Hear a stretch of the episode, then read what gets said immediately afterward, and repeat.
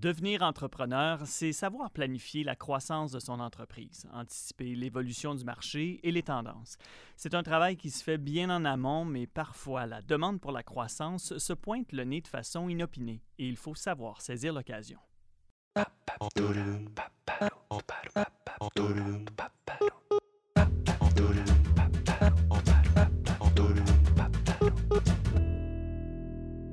Bonjour, je m'appelle Frédéric Chouanière et vous êtes à l'écoute d'Objectif Croissance, une balado de devenir entrepreneur. On va parler condiments avec Simon-Pierre Murdoch. Bonjour Simon-Pierre.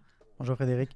Vous êtes un entrepreneur en série, président, directeur général de Morille Québec, une entreprise spécialisée en cueillette, transformation et distribution de champignons, comme le nom l'indique, mais aussi de plantes et fleurs sauvages.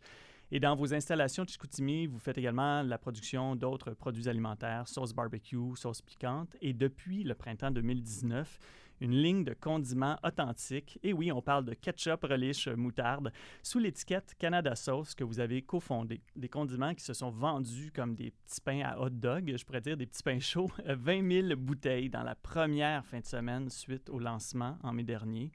C'est le cas de le dire, vous semblez avoir trouvé la recette gagnante. Euh, qu'est-ce qui distingue vos condiments de ceux des grandes marques? Bien, au niveau des, condiments qu'on a développés, euh, on a pris notre temps parce qu'on voulait vraiment faire un produit de qualité. Euh, on voulait avoir quelque chose qui était authentique. De là, le slogan Les condiments authentiques. En 2019, ce que l'expérience nous a amené, c'est il faut, être transparent et authentique envers le consommateur. Les, gens veulent savoir qu'est-ce qu'ils mangent, ils veulent savoir d'où ça vient, ils veulent savoir comment c'est fait. Puis notre responsabilité d'entreprise euh, puis d'entrepreneur, c'est de s'assurer de donner la bonne information aux consommateurs. Et on voit trop d'histoires de, fraude alimentaire, de mauvaises indications sur les étiquettes. On voit trop de problèmes au niveau de l'antiprotectionnisme, qu'on n'est pas tellement cohérent entre qu'est-ce qu'on dit puis qu'est-ce qu'on fait. On s'est dit, euh, faisons un produit authentique, faisons un produit qui est en toute transparence, avec une étiquette transparente. On sait ce qu'il y a dans notre ketchup, autrement dit. C'est ça. C'était ça l'objectif derrière Canada Sauce. Et ça veut dire quoi concrètement que les ingrédients sont canadiens? Ça veut dire que les ingrédients sont majoritairement canadiens. Ça veut dire que l'embouteillage est fait au Canada, dans notre usine de Chicoutimi. Euh, ça veut dire que les recettes sont développées par euh, des gens du Québec et que les actionnaires sont québécois aussi et que l'argent qui est investi dans ce projet-là, parce qu'on est partenaire avec le, Fonds d'action de la CSN, qui est un, fonds d'investissement de travailleurs, sont des gens du Québec. Et vos produits, pour euh, les chanceux qui ont déjà goûté, se retrouvent dans les quelques 282 succursales d'IGA au Québec. C'est venu d'où l'idée de créer un trio de condiments classiques en fière version saguenayenne? Ben, c'est vraiment une drôle d'histoire. C'est vraiment un, pur hasard. Euh, parce que en, 2000, euh, en 2018, lorsque la, les nouveaux règlements de l'ALENA, les tarifs douaniers entre les États-Unis d'Amérique et le Canada sont arrivés avec, avec la hausse des, certaines taxes. On a vu la fermeture de l'usine de Heinz en Ontario, que c'est quand même 800 emplois de qualité qui ont été perdus pour être rapatriés aux États-Unis, mais pour continuer à exporter le produit au Canada pour le, même type de clientèle. Parce qu'à ce moment-là, depuis quelques années, Heinz avait été racheté par euh, le regroupement d'entreprises de Warren Buffett via son fonds d'investissement. Il était en mode rationalisation, donc baisser les dépenses. Et là, il y a une espèce de, de, beaucoup de colère des consommateurs, beaucoup de gens qui, étaient fâchés de ça, de, voir que des produits sont vendus ici, mais faits ailleurs. Et moi, j'ai entendu ça à la radio, je voyais les journaux. Beaucoup de gens m'ont dit Tu fais de la sauce barbecue, tu fais de la sauce piquante, pourquoi tu n'essaierais pas de faire du ketchup? Mm. euh, je, me suis posé la question pendant un mois ou deux, mais j'étais un peu occupé dans d'autres projets. Juste à temps qu'une chaîne de radio m'appelle en live pour me demander Qu'est-ce que tu fais avec le, le ketchup? Tu serais capable de nous faire un produit de qualité? Donc, il y avait vraiment une, opportunité de croissance qui s'est présentée. Tout à fait. Et est-ce que vous avez fait une étude de marché avant de lancer ces produits-là? Bien là, je me suis dit, euh, les gens me disent qu'ils veulent du ketchup. Bien, je, vais les écouter. Je suis allé en onde, j'ai été interpellé par la, par la station. Et puis, je suis allé, euh, je suis allé parler, puis je leur ai dit, qu'est-ce que vous voulez? Ce serait quoi le, le ketchup idéal pour vous? J'ai fait un statut Facebook j'ai eu environ 300 commentaires en l'espace d'une journée. La station radio laquelle je suis allé ont eu pas loin de 1000 à 2000 commentaires. Les gens disaient on veut du ketchup un peu salé comme McDonald's, on veut du, ketchup comme Heinz un peu plus sucré. J'ai été bombardé de, commentaires. J'ai eu comme 32 nouveaux amis Facebook en une journée. Tout le monde aime le ketchup. je connaissais pas. je les ai tous acceptés. Mais tout ça, c'est bien beau. Là. Il, y a- il y avait donc une demande pour ça. L'étude de marché est un peu faite en, en voyant tout ça, mais concrètement, comment on arrive à inventer un nouveau ketchup? Je veux dire, il y a des grandes marques qui sont déjà bien établies, des goûts qui sont déjà bien établis. Comment vous avez développé vos produits? C'est un, c'est un processus qui a été extrêmement long, puis qui été quand même dispendieux, mais qui en valait la peine parce que l'étude de marché qu'on avait faite, justement, pas juste avec le consommateur, mais aussi en magasin, on, avait questionné euh, les chaînes comme IGA, avec qui on fait déjà affaire depuis 5-6 ans, à savoir s'il y avait un intérêt. Ils nous ont dit oui, il y a une demande pour ça. Donc, euh, la première chose qu'on qu'on a faite, c'est que on est allé chercher une ressource pour s'occuper du département de recherche et développement de notre compagnie d'embouteillage qui s'appelle Embouteillage Canada, qui s'appelle Sarah-Louise Morissette, qui 12 ans d'expérience en restauration, conception de menus, coût de revient. C'était exactement la personne que ça nous prenait pour commencer à développer les recettes. On a commencé à faire euh, des recettes avec la pâte de tomate, avec justement du vinaigre de cidre de pomme, du sirop d'érable, C'est vrai parce que c'est des ingrédients locaux, vous le disiez au début. Oui, c'est super important pour nous d'avoir euh, quelque chose qui est cohérent avec qu'est-ce qu'on dit. On s'est dit, bon, on a un contexte macroéconomique qui fait que les gens veulent, veulent avoir un protectionnisme canadien, genre de mot qu'on n'entend pas souvent, mais il y a un certain côté patriotique, un certain euh, réappropriation un peu de nos produits du Canada, puis Mhm. de, de vouloir que la que l'argent puis que la, la richesse puis la création d'emplois reste ici pour créer de l'inflation. Je pense qu'on commence un peu à réaliser ça. Alors, on, on- je me suis dit, ben, on va faire les tests. On va regarder comment ça coûte. On va y goûter. On va avoir, on va avoir du plaisir. Puis moi, en même temps, en parallèle, mon, mon usine de production, on vit une grosse période entre le mois d'avril puis le mois d'octobre. C'est plus tranquille entre le mois d'octobre puis le mois de mars. Donc, le timing était parfait pour dire on travaille un nouveau projet, on va remplir le carnet de commandes, je vais faire travailler plus de gens. Puis, avec notre nouvelle re- euh, ressource au département de recherche et développement, on a fait plus de 200 recettes de ketchup, Ah. des milliers de bouteilles pour goûter. Parce que c'est- un défi de taille là, de recréer Ben Un- oui. un produit. Puis, tout le monde aime le ketchup, tout le monde en a dans son réfrigérateur. Et la plupart des gens en consomment un d'une grande marque avec un goût très, très distinctif. Donc, il faut arriver à faire un produit qui est intéressant. Mais les, les- les gens sont tellement puristes sur leur ketchup. c'est un peu comme la mayonnaise, c'est soit Hellmann's ou Miracle Whip. ça. Mais les gens sont super pointilleux des détails. Donc, c'est d'arriver à un bon compromis pour pas euh, avoir quelque chose qui est trop différent de ce que les gens ont goûté. Puis en même temps, ben nous, c'est dans notre ADN, puis dans nos, dans nos tripes d'entrepreneurs, parce que je suis pas seul dans le projet. J'ai amené le projet, je l'ai proposé à, à mes partenaires parce que je trouvais que c'était complémentaire. On voulait avoir un produit qui était différent, qui était bon pour la santé, un produit qui est, qui est fait avec des produits euh, du Canada. Donc, c'était dans notre, dans- c'était dans notre ligne directrice. On veut pas faire un produit puis avoir le même niveau de sucre que nos compétiteurs parce qu'un Mm. ketchup, c'est un tiers de sucre, c'est deux tiers de produits, notamment de l'eau, de la pâte de tomate, du vinaigre. C'est très acide, c'est pas instinctivement bon pour notre estomac ni pour notre corps. Mais on s'est dit, on veut améliorer le produit. Mm. Fait que c'était le seul défi qu'on avait aussi, de ne pas faire une recette qui est la même recette que nos compétiteurs américains ou de l'Ontario, Voilà. qui ont depuis 20 à 30 ans et qui sont condamnés à ne plus pouvoir changer leur recette. Nous, Il y a une belle opportunité, là. ouais, d'être libre et d'être créatif pour développer une nouvelle recette qui, qui, prend, qui prend en compte justement le fait qu'il faut que ce soit au minimum en sucre, au minimum en sodium, parce que ça nous préoccupe que les, que les Canadiens et Canadiennes qui vont manger notre produit, ben, que ce soit bon pour leur santé. Hmm. Vous avez mentionné vos partenaires il y a quelques instants. Euh, ce qu'il faut savoir, c'est que derrière ce trio de condiments, il y a un quatuor d'entrepreneurs du secteur agroalimentaire. C'est qui, d'abord? Ben, c'était important pour moi de. C'est un, c'est un grand chantier, ce projet-là. Puis de faire ça seul, c'était impossible. Premièrement, parce que euh, ça aurait été beaucoup plus long. Deuxièmement, parce que chacun de mes associés dans ce projet-là, je suis associé avec eux dans une autre entreprise. Et parce que ensemble, on est capable d'aller beaucoup plus loin, Hmm. beaucoup plus rapidement. Et que je veux. C'était important pour moi que chacun de mes associés soit là pour pas qu'on ait des, des conflits aussi dans les autres entreprises. Quand je- que- exemple, moi, je passe plus de temps dans Canada Sauce, donc je voulais que chacun soit interpellé. Donc, mon, mon premier associé qui, qui est impliqué dans le, le projet, c'est Nicolas Beaupré, avec qui je suis associé dans la, la Matéina, qui est une compagnie de yerba maté qui fait des infusions euh, avec euh, de la caféine, une plante qu'on importe euh, d'Argentine, qu'on aromatise avec des fruits sauvages du Canada. Nicolas est un créatif sans limite, est un perfectionniste, est un créateur de marque, un bâtisseur de marque.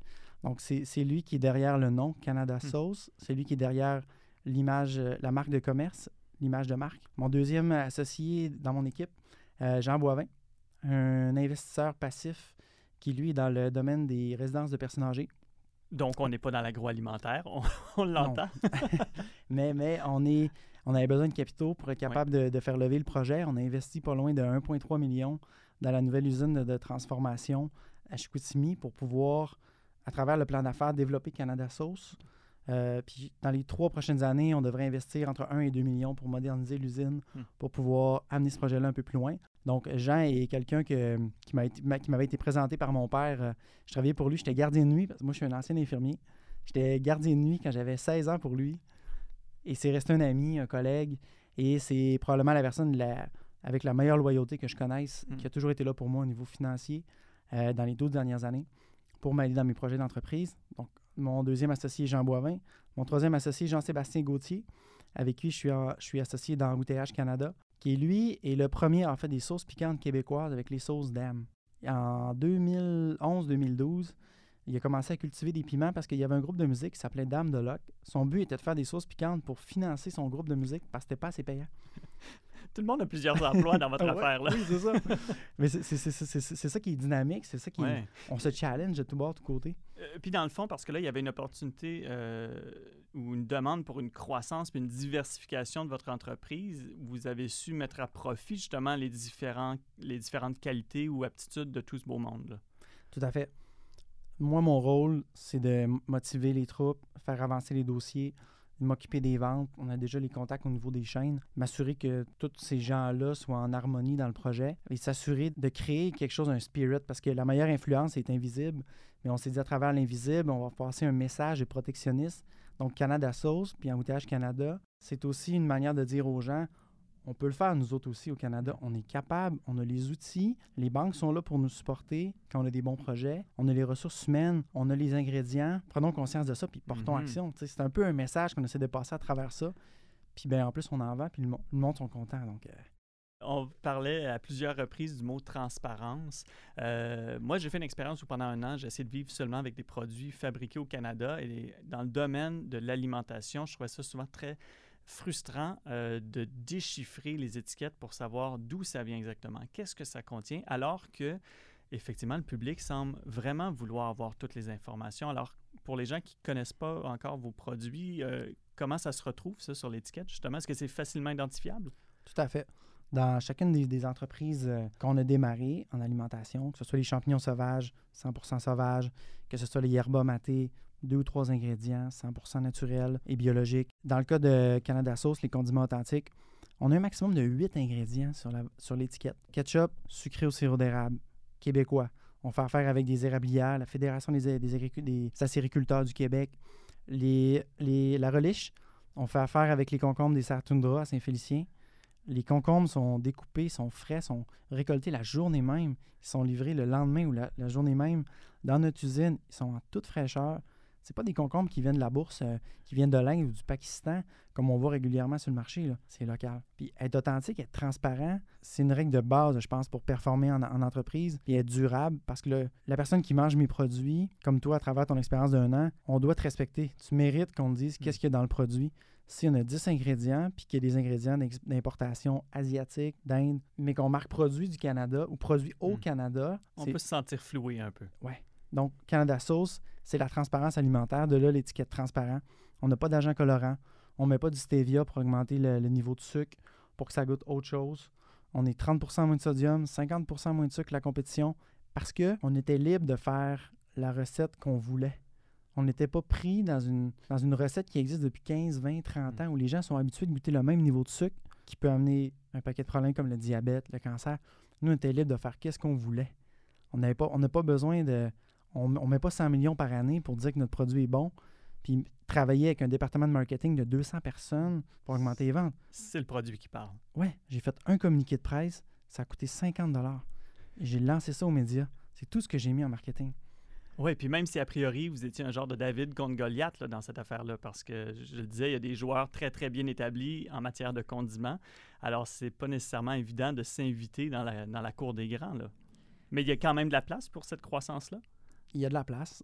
On a été euh, chanceux parce qu'on a une, une entente euh, de longue date puis une, belle euh, relation avec le groupe IGA au mhm. Québec, qui, derrière chaque innovation que je lance depuis sept ans, avec mon équipe, me font toujours confiance. Ils sont toujours prêts à dire OK, on fait un bas d'essai, on l'essaie, on rentre le produit sans charger des, des, frais qui sont énormes en nous payant rapidement.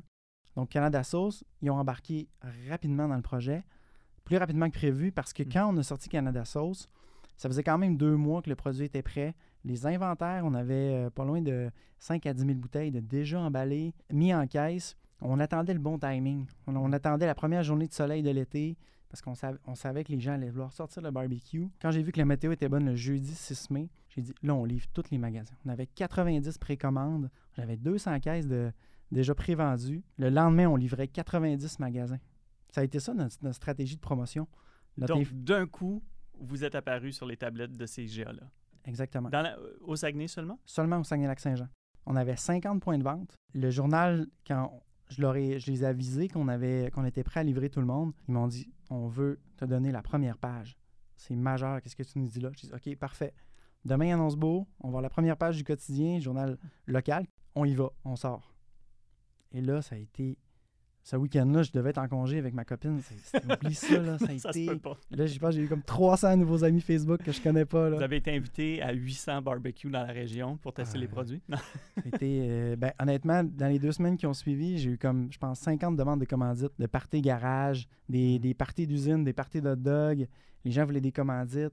Ces deux semaines-là où se sont écoulés, ben, premier week-end, c'est écoulé 10 à 20 000 bouteilles. Ça a été démesuré. J'ai eu des appels de chaînes de magasins, un appel de Toronto d'une chaîne canadienne d'épicerie qui sont en train de, de faire autoriser nos produits. Sobeys, qui devait rentrer le produit milieu juillet, m'ont envoyé un courriel. Le sujet s'appelait harcèlement. Ils ont eu pas loin de 2000 appels à leur centrale aux consommateurs, puis à travers les plateformes de réseaux Non. sociaux, de gens qui recherchaient Canada Sauce partout au Québec dans les magasins.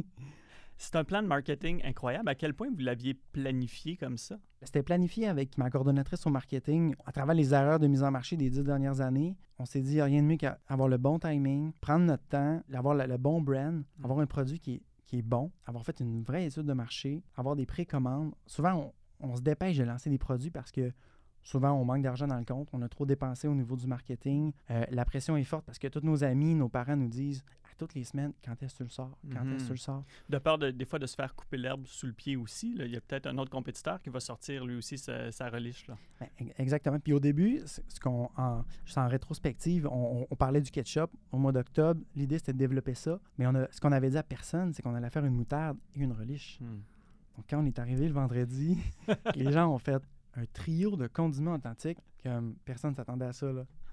Et nous, ben, vous l'aviez planifié déjà. Est-ce que justement c'est difficile de convaincre, de façon générale, de convaincre un distributeur ou un commerçant d'aller de l'avant, de faire confiance à un produit qui n'existe même pas ou qui vient tout juste de naître? c'est, difficile.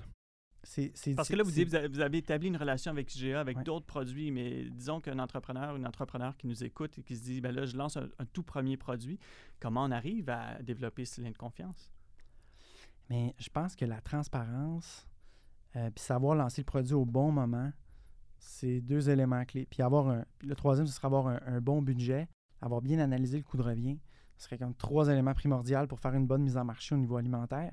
Mais rentrer un produit, c'est facile de le faire autoriser dans une chaîne. Ce qui est difficile, c'est avoir de la durabilité. S'assurer d'être encore en magasin après six mois, 12 mois, de ne pas être juste un one-hit wonder Ouais, ou la saveur du mois dans ce cas-ci. là. la saveur du mois. C'était- pas ça le but pour nous autres. Puis c'est pour ça que quand on a commencé notre développement des affaires, euh, beaucoup de clients, ils- au début, ils croyaient pas. Puis c'est pour ça qu'on a commencé au Saguenay-Lac-Saint-Jean, parce qu'on savait que les gens allaient acheter notre histoire, les gens nous connaissaient. Mm. Donc, on allait servir des 200 000 personnes au Saguenay-Lac-Saint-Jean comme 200 000 influenceurs Mhm. qui, eux, après ça, vont influencer les gens après l'autoroute, la 175 à Québec. Ensuite, Québec, Montréal. C'est un peu l'effet pandémique d'une stratégie marketing planifiée, mais qui se doit d'être organique, mais étape par étape. Puis, ce qui est intéressant dans, dans ce- dans le- co- comment s'est passé le développement de Canada Sauce cet été, c'est qu'au départ, les- la chaîne n'était pas. Ils ont devancé la mise en marché parce que c'est le consommateur qui le demandait. Hmm. Il n'y a rien de plus fort que le consommateur. C'est comme aux élections quand les gens se déplacent pour aller voter massivement parce qu'il y, y a- il y a quelque chose qui se passe. Puis Canada Sauce, ça a été un peu ça. Les gens ont voté pour ce produit-là parce qu'ils ne voulaient plus de voir les produits américains ou. Ils, ils voulaient de la transparence, puis nous, on était là au bon moment. Et tout ça a commencé ou, euh, à quelque part, a été influencé euh, par des médias, par une entrevue radio notamment. Et à quel point, donc, ces médias-là, traditionnels, mais aussi les médias sociaux, se sont inscrits au fil du temps dans votre campagne de marketing pour Canada Sauce? Ça a été vraiment positif. Je ne pensais pas que les médias écrits avaient encore autant d'influence. C'est ce qui a été pour moi un impact positif. Et les médias nous ont suivis semaine après semaine. Le vendredi que j'ai lancé Canada Sauce le matin, j'ai fait 13 entrevues dans la même journée. J'ai fait Radio-Canada, Rimouski, une entrevue à Trois-Rivières. J'ai fait une entrevue à Montréal. J'ai fait des entrevues partout au Québec cette journée-là. L'impact des, médias régionaux pour nous autres ont été extrêmement bénéfiques. Et quand on veut développer un nouveau produit agroalimentaire, est-ce qu'on doit nécessairement maintenant se tourner aussi vers les foodies, euh, les influenceurs aussi qu'on retrouve sur les médias sociaux? À quel point ça, c'est lié à la possibilité de, faire croître, euh, de faire connaître nos produits? J'ai encore de la misère à me faire une, stratégie avec les influenceurs, mais je pense que c'est important de s'en servir comme plateforme de communication. Euh, justement, dernièrement, au, courant de la fin de l'été, on, a envoyé des, des, boîtes, justement, des influenceurs qui, sont proches de nos valeurs à nous, qui parlent à des consommateurs en, lien avec la cuisine, en lien avec la santé, la bonne alimentation, le sport, un bon équilibre de vie. Donc, on a choisi des influenceurs dans ce sens-là pour pouvoir nous aider à promouvoir la marque.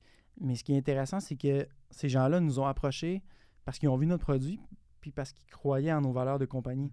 Donc, ça n'a pas été une, relation de nous, on les approche, on a un budget, ça a été plutôt l'inverse. Ils se sont comme associés à notre, à notre marque. Donc, c'est gagnant de miser sur la transparence et pas juste au niveau des ingrédients. Bien, moi, je pense, là, puis dans chacun des, démarrages d'entreprise que j'ai fait depuis 12 ans, il y, a, il y, a, trois règles de départ qui sont importantes pour réussir une mise en marché, puis pour qu'une entreprise performe à travers le temps. C'est important mm-hmm. d'être performant financièrement. Premièrement, ça prend un bon entrepreneur, un entrepreneur qui croit en son projet, donc un individu, la règle du I, on va dire. Deuxièmement, c'est la règle du S, c'est la stratégie pour l'avenir. Ça prend un plan de match. On ne peut pas lancer un produit puis faire de l'improvisation, puis se dire, ben, je ne sais pas où ça va se rendre, je ne sais pas si j'ai les inventaires, est-ce que j'ai le budget? Il n'y a rien qui s'improvise là-dedans. Tout est décidé. Donc, ça prend une stratégie pour l'avenir. Et troisièmement, ce qui est important, c'est le B. Donc, on peut dire le BIS, le B pour euh, les barrières à l'entrée. Ce qui veut dire? Barrière à l'entrée, ça veut dire qu'est-ce que ça prend que mes capaciteurs n'ont pas pour que moi, je puisse performer? Hmm. Donc, j'ai une usine de transformation. Quelqu'un veut me compétitionner dans les prochains mois, ça va lui prendre une usine de transformation. Deuxièmement, ça lui prend une équipe de recherche et développement pour développer la recette, ce que moi j'ai. Troisièmement, j'ai une équipe d'associés extrêmement dynamique et complémentaire. Troisième barrière à l'entrée pour un compétiteur pour venir me compétitionner directement. Et quatrièmement, au volume qu'on a avec Embouteillage Canada, ça nous donne la possibilité de pouvoir dire on achète 5 tonnes de tomates, hmm. on les réserve, on les fait venir à l'usine, puis on continue. Donc, les barrières à l'entrée, c'est qu'est-ce qui fait que nous, on a, un avantage. Une longueur d'avance. Sur des joueurs émergents qui pourraient venir nous compétitionner. Donc, pour moi, c'est une règle de base, c'est le BIS, barrière à l'entrée, les individus, promoteurs et la stratégie pour l'avenir. Bien, si on parle justement de, ces barrières, au moment où vous avez décidé de vous lancer dans l'aventure de ce trio de condiments Canada Sauce, euh, vous aviez donc déjà des infrastructures, déjà des investissements, mais il a fallu euh, en avoir plus pour pouvoir assurer une plus grande cadence. Euh, Comment on peut anticiper ce genre de croissance-là? Parce que là, on parle d'argent sonnant, là, puis d'équipement. Comment on peut anticiper ça? C'est dur à, c'est, dur à anticiper. Je disais tantôt que l'improvisation dans la mise en marché, ça n'a pas sa place. Mm-hmm. Mais de bien planifier ça, c'est possible. Mais en même temps, c'est impossible d'anticiper la réaction du consommateur autour du produit. Quand le consommateur décide de donner de l'amour au produit, puis qu'il décide de le rentrer dans son garde-manger, puis de l'acheter, puis de donner euh, donner une chance à la, compagnie, ça peut aller beaucoup plus vite que prévu. Dans notre cas à nous, en l'espace d'une semaine, on avait écoulé 10 à 20 000 bouteilles. C'est énorme. C'est ce que je pensais vendre en l'espace de trois mois. Alors, qu'est-ce que vous avez fait? Comment vous vous êtes adapté? Ce qu'on a fait, mes associés puis moi, on a, on a tout de suite fait un plan d'urgence. On a racheté des équipements supplémentaires. On a réinjecté entre 150 et 200 000 pour acheter des équipements, euh, des brasseurs mécaniques qui sont plus rapides. On a racheté deux, euh, ce qu'on appelle les kettles, c'est des, des, des, bouilloires ou des, marmites? Des marmites géantes pour pouvoir produire plus de sauce. On a hmm. commandé une nouvelle ligne d'embouteillage qui va nous permettre d'augmenter la productivité de 5 à 10 000 bouteilles qu'on faisait par jour à peut-être 20 à 40 000 bouteilles par jour. Donc, on a investi pas loin de pas loin d'un demi-million supplémentaire pour commander des équipements pour suivre la croissance. Et on, a embauché un directeur d'usine pour nous aider là, au niveau du contrôle qualité parce que fondamentalement, on, c'est ce qu'on se dit depuis 12 ans, mes associés et moi. On veut pas être les plus gros dans ce qu'on fait, on veut juste être les meilleurs. Hmm. Qui dit les meilleurs dit qualité, qualité, qualité. On s'est perdu un peu dans ça les premières semaines. On voulait faire de la productivité, mais on a oublié la qualité. Hmm. Mais on se l'est ramené après deux, trois semaines. On s'est dit, Ça sert à rien de vouloir faire les choses trop vite. Oui, on a peut-être 100 000 bouteilles en précommande. C'est ce qu'on a eu après une semaine. 100 000 bouteilles en précommande. Elles se sont dispersées rapidement dans le marché. Ah, ça a été complètement fou. Là. Après 72 heures, j'avais eu pas loin de 100 demandes d'ouverture de compte partout au Québec. IGA m'ont demandé de devancer de un mois la commande. Hmm. Donc, au lieu de milieu juillet, c'était milieu juin, avant la Saint-Jean-Baptiste et la fête du Canada pour Canada Sauce. Et les épiceries de la région se sont vidées. On a eu euh, pas loin de 200 000 visionnements sur notre première écriture sur la plateforme Facebook. Ah oui, c'est inespéré, vraiment. J'ai du monde qui sont descendus de Québec jusqu'à Chicoutimi pour acheter des caisses de ketchup aller-retour. C'est comme, qui va faire un détour de 400 km pour acheter du ketchup? Des groupies des condiments, vraiment. ce, qui, ce, qui, me permet de faire un parallèle, si vous étiez un band, on aurait pu dire que c'est vraiment le succès du premier album, quoique dans votre cas, c'est pas votre premier produit agroalimentaire. mais disons, après un tel succès, c'est quoi la suite? Est-ce qu'on a peur de se dire, ben, qu'est-ce qui va se passer de un avec ces produits-là? Puis, c'est vrai, qu'est-ce qui s'en vient ensuite? Là, c'est excitant. Là, tu, me parles de ça, là, puis ça, ça, me brûle dans l'estomac, puis c'est pas à cause du café. c'est parce que de, de, de, de, trouver une formule gagnante, c'est excitant parce que là, on veut la recréer. Donc là, Canada Sauce, les, les prochaines étapes, on est en train de travailler une mayonnaise vegan qui va sortir d'ici quelques mois. Donc, on va rajouter au trio une mayonnaise. Et on travaille sur deux autres projets de produits à très, très fort volume qu'on consomme au Canada, hmm. qu'on veut recréer dans notre usine. Et après ça, on va, on va essayer de développer le marché euh, canadien. mon directeur des ventes est présentement dans, dans, l'Ouest canadien, dans un salon, pour pouvoir euh, développer. Euh, ben, c'est ce que j'allais dire. Est-ce que Canada Sauce va, va être disponible à la grandeur du Canada, vu le nom? Tout à fait. On, a, on, a, déjà des, on est en train de finaliser des négociations avec une chaîne canadienne pour une distribution dans 2000 magasins. Donc, notre objectif est clair. D'ici 2021, on va être dans 2000 magasins partout au Canada. De là, le nom Canada Sauce. Mm-hmm. C'est un nom qui est bilingue. L'objectif est clair. Puis pour y arriver, on a tous les outils. J'ai une équipe de gestionnaires qui sont complètement fous, qui sont super mm. créatifs et organisés. Donc, c'est là où on se dirige. Donc, autrement dit, même si c'est un produit qui a été lancé à échelle très locale puis qui met de l'avant justement une fabrication locale, dès le départ, il y avait cette idée de croissance nationale. Tout à fait. Ça paraît ambitieux. Mes employés, ben, très bien. pendant les huit mois de développement du produit, ils me trouvaient un peu fou. Mais ils me disaient dans quoi ils nous embarquent? Ils vont vraiment rentrer dans 2000 magasins. Je vous le dis, la, la première, première 10 000 bouteilles, là, mes associés me disaient T'es sûr Parce que 10 000 bouteilles, c'est quand même. Mhm. C'est beaucoup de ketchup. Oui, puis c'est presque 50 000 de, dépensés en recherche et développement. On n'a rien vendu encore. Et la, première production, c'est quand même presque un 20 à 30 000 qui dort dans l'entrepôt. La pression était forte pour que ça fonctionne. Mais depuis le début, l'étude de marché était là. Je savais que ça allait fonctionner. Je ne savais pas à quelle ampleur. Mais tout le monde m'ont cru à travers ça au courant de l'année je peux vous dire que le démarrage, ça a été stressant parce que, tu sais, on, a embauché beaucoup de monde de plus, puis euh, financièrement, c'est c'est avoir plus de fonds de roulement, plus de comptes à recevoir. Mhm. Les gens nous doivent plus de sous, plus d'employés à gérer. Donc Oui, et on se sent une responsabilité comme entrepreneur parce qu'on emploie mm. des gens. Là. Ouais. Mais à chaque fois que je me dis que quelqu'un prend mon ketchup au lieu d'un ketchup américain, puis qu'il consomme le samedi soir pour faire ses hot dogs, moi, je suis fier. Là. Donc, j'avais de la misère à dormir en me disant que c'était pas mon ketchup qui était dans, dans le frigo des gens au Québec pour au Canada. Donc euh, là, je suis content parce que on a repris le dessus, la production va super bien. On est en mode développement des affaires, on a des nouveaux produits qui s'en viennent, on se donne les moyens pour le faire. On est une entreprise ambitieuse, puis on, c'est dans notre ADN. Toute cette aventure de Canada Sauce, comment ça a fait évoluer votre rôle de gestionnaire à vous, mais aussi à vos associés? Bien, c'est sûr que les premiers mois, on a extrêmement travaillé fort en, en salle de production puis d'embouteillage pour s'assurer de faire le plus de commandes possible pour livrer le plus de clients. Mais ça, ce que ça a impacté, c'est qu'au niveau de la gestion, au niveau de la stratégie, on s'est un peu perdu à travers la prise de décision stratégique. En étant dans l'entreprise, on n'est pas sur l'entreprise. Hmm. Donc, ça ne nous permet pas d'avoir un regard qui est toujours objectif parce qu'on est fatigué. Euh, je ne vous dirai pas combien de jours j'ai travaillé euh, les premières semaines. En fait, c'était tous les jours. Hmm. Je finissais à 11h, minuit le soir. Mais euh, tout ça ça, ça, nous a fait réaliser que de vouloir faire trop des grosses quantités rapidement, on, se perd en termes de, justement d'objectivité puis de bonnes décisions d'affaires. Donc aujourd'hui, mes trois associés et moi, on, a fait appel à des, à des, gens d'expérience. Donc on, a un ou deux mentors là, euh, qui, qui, ont, qui, ont, travaillé dans l'alimentation dans les 40 dernières années, qui nous aident à prendre des bonnes décisions parce qu'on a vécu des croissances dans les autres entreprises. Mais une croissance aussi rapide, il faut comprendre qu'en un mois, on a fait le chiffre d'affaires de une année. Incroyable. Et dans les six derniers mois, on a lancé le produit au mois de mai. À chaque mois, on a fait le même nombre de ventes qu'on a fait en un an. Donc, c'est chaque mois, c'est un an de travail dans les six derniers mois. Donc, ça sollicite l'entreprise et tout le monde qui y travaille. C'est un très, très grand effort. Et si on veut que ça perdure dans le temps, il ne faut pas hésiter, à aller chercher un coup de main extérieur. Ben c'est ça, parce qu'une entreprise, c'est comme un corps humain. Tu as différents systèmes. Il faut que chacun des systèmes fonctionne bien, que ce soit au niveau de la fiscalité, des comptes à recevoir, que ce soit au niveau des ressources humaines, au niveau des opérations, au niveau euh, légal. Il faut que chacun des systèmes, des écosystèmes, je veux dire, fonctionne bien.